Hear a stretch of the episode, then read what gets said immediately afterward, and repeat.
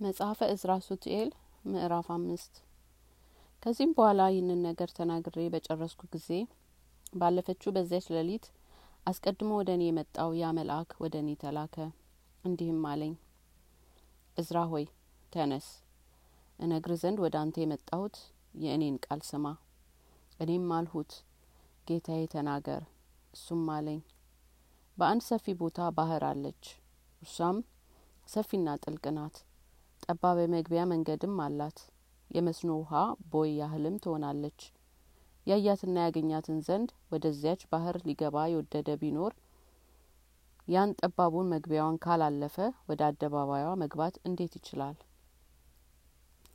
ወይም በሜዳ የተሰራች ከበረከቱም ሁሉ የተመላች አንዲት ከተማ አለች። የመግቢያውን መንገድ ጠባብ ነው። በገደል ውስጥም ናት። በቀኟ እሳት በግራዋም ጥልቅ ውሃ አለ አንዲት መንገድና በውሃው በእሳት መካከል አለች።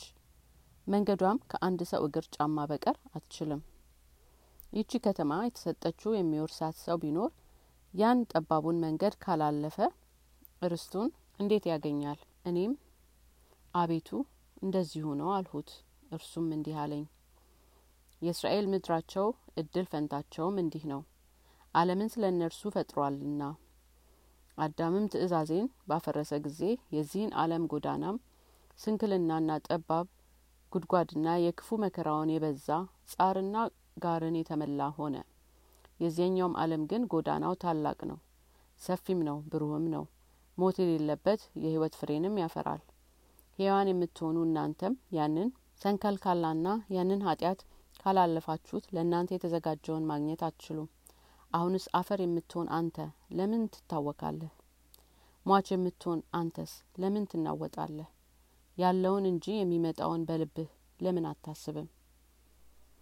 እኔም መልሼ ያልሁት አቤቱ ጌታዬ ጻድቃን ይህንን አለም እንደሚወርሱት ኃጢያን ግን እንደሚያጠፉት አንተ በህግ እንሆ ተናገርህ። ጻድቃን ሰፊውን ተስፋ እያደረጉ ጠባቡን ይታገሱታልና ጠባቡን የሚታመኑ ኃጢያን ግን ሰፊውን አያገኙትም። እርሱም እንዲህ አለኝ አንተ በፍርድ ከአንዱ ከእግዚአብሔር የምትሻል አይደለህም። ከልኡልም አንተ የምትራቀቅ አይደለህም። የሰራውን የእግዚአብሔርን ህጉን ያቀላሉ። ይጥፉ! እግዚአብሔር ህጉን ሰርተው በህይወት እንዲኖሩ አዟቸዋልና። ህጉን ቢጠብቁ ግን ባልተፈረደባቸውም ነበረ። ኃጢያን ግን ካዱት ተዉትም። ለራሳቸውም ክፉ አሳብን አሰቡ ሽንገላና አመፅን ለራሳቸው ገንዘብ አደረጉ።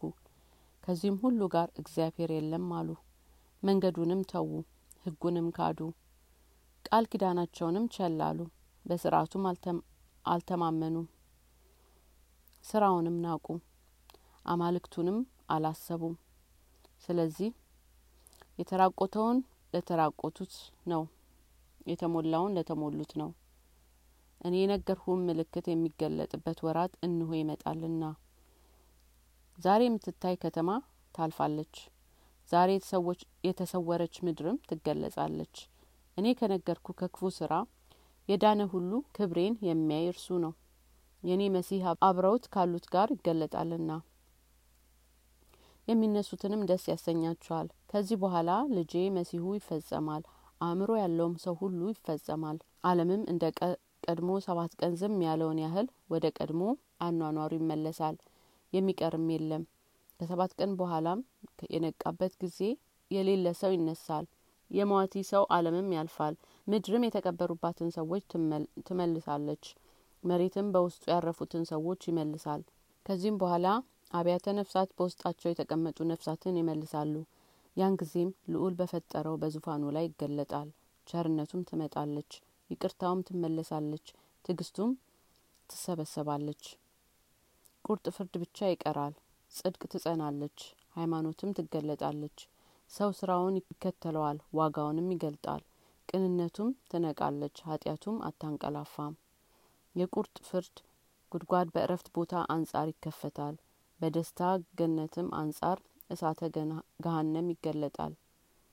ያን ጊዜም ልኡል ከሙታን የተነሱ አህዛብን እንሆ እዩ። የካዳችሁትንም ማን እንደሆነ እወቁ። ያልተገዛችሁ ለማን ነው? የናቃችሁትስ የማንን ትእዛዝ ነው? ይላቸዋል። እነሆ ወደፊታችሁ እዩ። ከወዲህ ደስታና እረፍት አለ። በወዲያ ፍርድና እሳት አለ። ልዑል በፍርድ ቀን አህዛብን እንዲህ ይላቸዋል። የፍርድ ቀንስ እንዴት ናት?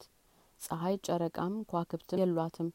ደመናም መብረቅም ነጐድጓድም ንፋስም ውሀም ሰማይም ጨለማም ሌሊትም መአልትም የሏትም። ክረምትም በጋም መከርም ብርድም ሀሩርም ጥቅል ንፋስ ብርድ ውርጭ ጉም ዝናብ ጠልም የለባትም። ማታና ጧት ብርሀንና ብልጭታና ፋና መብራት ሁሉ ለእርሷ የተበቀለበትን ያይበት ዘንድ እግዚአብሔር ከጌትነቱ ብርሀን ብቻ በቀር ይህ ሁሉ የለም። የዚያች ሰዓት ርዝመቷ እንደ ሰባት አመት ይሆናል ፍርዱም ቅጣቱም ይኸው ነው። ይህንንም ለአንተ ብቻ ነገርሁ። እኔም እንዲህ አልሁት። አሁንም አቤቱ ትእዛዝህን ጠብቀው የኖሩ ብፁዓን ናቸው። ነገር ግን ስለ ጠየቅሁህ ነገር ከህያውያን መካከል የማይበድል ማን ነው? ከተወለደስ ወገን ህግህን ያልተው ማን ነው? አሁንም በሚመጣው አለም ደስ ታሰኘው ዘንድ ያለህ ጻድቃን ጥቂት እንደሆኑ የሚፈረድባቸውን ብዙዎች እንደሆኑ አያለሁ ከዚህም ያሳተን ወደ ጥፋትም የመራን ወደ ሞትም ጎዳና ወደ ጥፋትም መንገድ የወሰደንን ከዛሬ ጀምሮ ከእኛ ህይወት ያራቃት ክፉ ልቦና በእኛ ጸንቷልና። ይህም በትውልድ ሁሉ ላይ ነው እንጂ በጥቂቶች ብቻ አይደለም።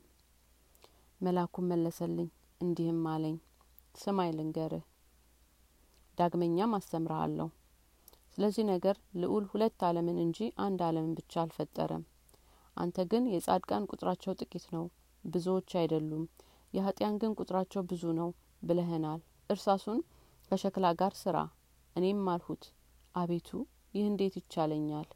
እንዲህም አለኝ ይህም ብቻ አይደለም ነገር ግን ምድርን ጠይቃት ትነግርሃለች ተናገራት ትመልስልሃለች። እነሆ ወርቁን ብሩንም ናሱንም ብረቱንና እርሳሱን ሸክላውንም አንቺ ታስገኘዋለሽ በላት ብር ከወርቅ ናስም ከብር ብረትም ከናስ እርሳስም ከብረት ሸክላም ከእርሳስ ይበዛል። እንግዲህ አንተ ራስህ እወቅ። የትኛው ይከብራል? የትኛውስ ይወደዳል? የሚበዛው ነውን? ወይስ የሚያንሰው ነው? እኔም መለስሁለት እንዲህም አልሁት። ጌታዬ ሆይ የሚያንሰው ይወደዳል የሚበዛውም ይረክሳል። እርሱም መለሰልኝ እንዲህም አለኝ። ያሰብኸውን አንተ ራስህ መዝነው ከብዙ ካለው ይልቅ ከጥቂቱ ያለው እጅግ ደስ ይለዋልና። ከእኔ ዘንድ የሚገኝ የጻድቃን ደስታቸው እንደዚህ ነው። ስለሚያድኑ ስለ ጥቂቶች ደስ ይለኛል ክብሬን ያገኛሉና።